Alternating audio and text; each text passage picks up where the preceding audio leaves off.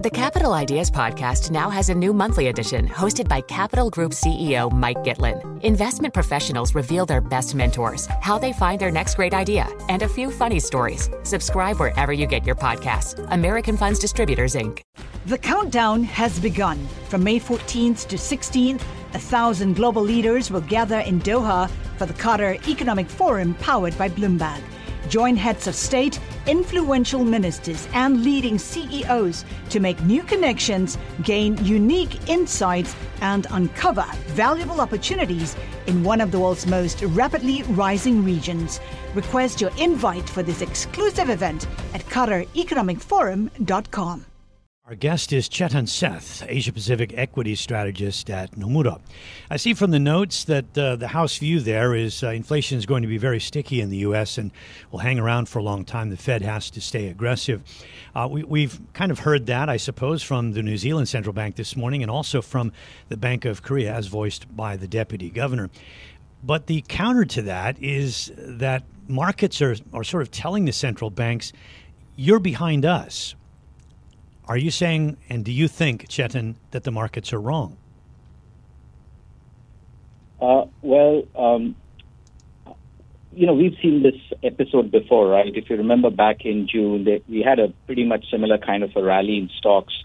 Uh, our assessment is that the, the, the move in stocks we've seen over the last two days is essentially driven from very extreme positioning uh, in the stock market and some other asset classes which have bearing on equities, so such as you know, people were very short uh, 10Y, 10-year bonds, you know, two-year treasuries.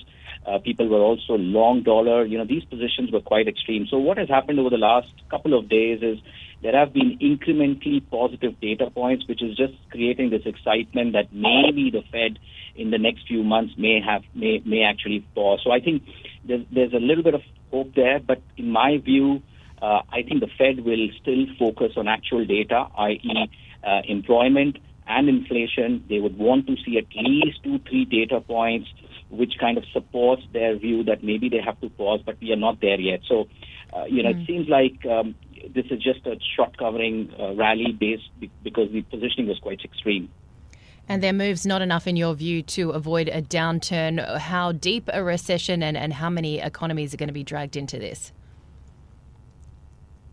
Yes, that's the that's the other challenge, right? So if our assessment is correct, I think we'll probably see a valuation reset happen in the next few weeks or months as we reach this peak inflation, peak hawkishness theme.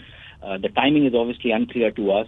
And then the next step from there would be EPS downgrades, which will be dependent on the timing, duration, and depth of the of the U.S. recession. So our house view is that um, there, there is likely to be a U.S. a mile-long U.S. recession starting fourth quarter of 2022 until fourth quarter of 2023, and that as that happens, you may see a couple of uh, countries in Asia might also see a recession. So one country which could possibly see a recession in Asia, uh, that would be Korea. I know we want to pick up on, on what you were talking about in terms of some of the the uh, headwinds for the global economy as well, but just in terms of what we've been seeing with some, I guess, upside for Asian stocks, there has been some supportive factors that buffer a lot of the volatility. Where are you seeing potential upside? Um, yeah, so well, I think the short-term outlook is still fairly cautious given, given you know what's happening on the global front around Fed and locally it's China's zero COVID strategy. But looking slightly beyond the short term, medium term, our argument is that there are still a lot of buffers Asian equities have, which uh, mean uh, that uh, over the 12 month period, we may be able to eke out more, you know, kind of positive uh, outperformance. And some of these local buffers are that, you know, if you look at valuations in our part of the world, uh, generally speaking, most Asian equities are trading at valuation multiples which are now below post GFC average. With the only exception is really India, where valuations are a bit stretched. Allocations are generally on the lower side. Uh, positioning is relatively light. Sentiment is quite low. I was marketing in Hong Kong last week. We met like 20 clients, you know, big fund houses. And, you know, with the exception of one investor, everyone, every investor has been cautious. So sentiment is quite low. And at the end of the day, uh, while we'll see possibly a recession in the West, U.S. and Europe, uh, in Asia, with the exception of Korea, most economies will, see, will still see positive uh, real GDP growth, nominal GDP growth, and therefore the earnings growth. So th- those are some of the buffers. But of course, the short term is driven by uh, what happens on the global front saw Hang Seng Index futures jump 4.5%. Uh, but as you say, very low valuations. And the tricky part is the pegged currency uh, with, with the U.S. dollar. High interest rates in a place where, you know, they're in recession. Uh, so it, it, makes it kind of tough.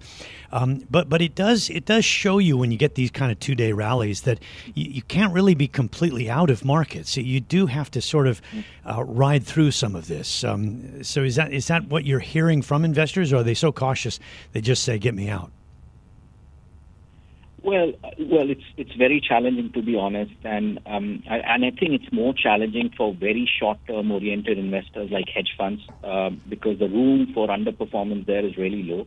But my sense is that the long-only investors, typically investors who have a fairly medium-term outlook, you know, at least let's say six, 12 months or even beyond, I think some of these investors may be able to see through some of the short-term volatility. So my suspicion is those guys might not be doing a lot. In fact, if they do share our, you know, kind of this cautious fundamental stance, I suspect some of these investors might be actually tempted to take uh, profits in this rally. As I said, the challenging part would be for hedge funds or short-term, you know, macro guys who really have to, uh, you know, catch these rallies because the room for underperformance is, is really low. We're looking very closely at OPEC Plus, considering their biggest production cut since 2020 and whether or not that reduction will actually have an impact on actual supplies. Do you think that they will? It will be enough, rather, to revive the oil rally? Yeah, to be honest, I don't have strong views there. Whether uh, you know this you know, people are speculating around 2 million um, um, barrels of, of, production cut, whether it will be enough to move oil prices higher, because I think there are lots of cross currents for oil. You know, one is clearly, you know, what happens with China's zero COVID strategy going forward, and then really global issues like, you know, the recession in the West. So what what what would be interesting is let's say if we do see oil prices go up and you know sustain at higher level, that could be another kind of headwind for Asian equities, uh, specifically the big net importers uh, in yeah. Asia. You know, with the okay. exception of, uh, you know, yeah. Yeah, you mentioned you don't have that strong of views on that, but you were mentioning before uh, the break that uh, what you'd need to see uh, to turn more positive. Could you finish those thoughts?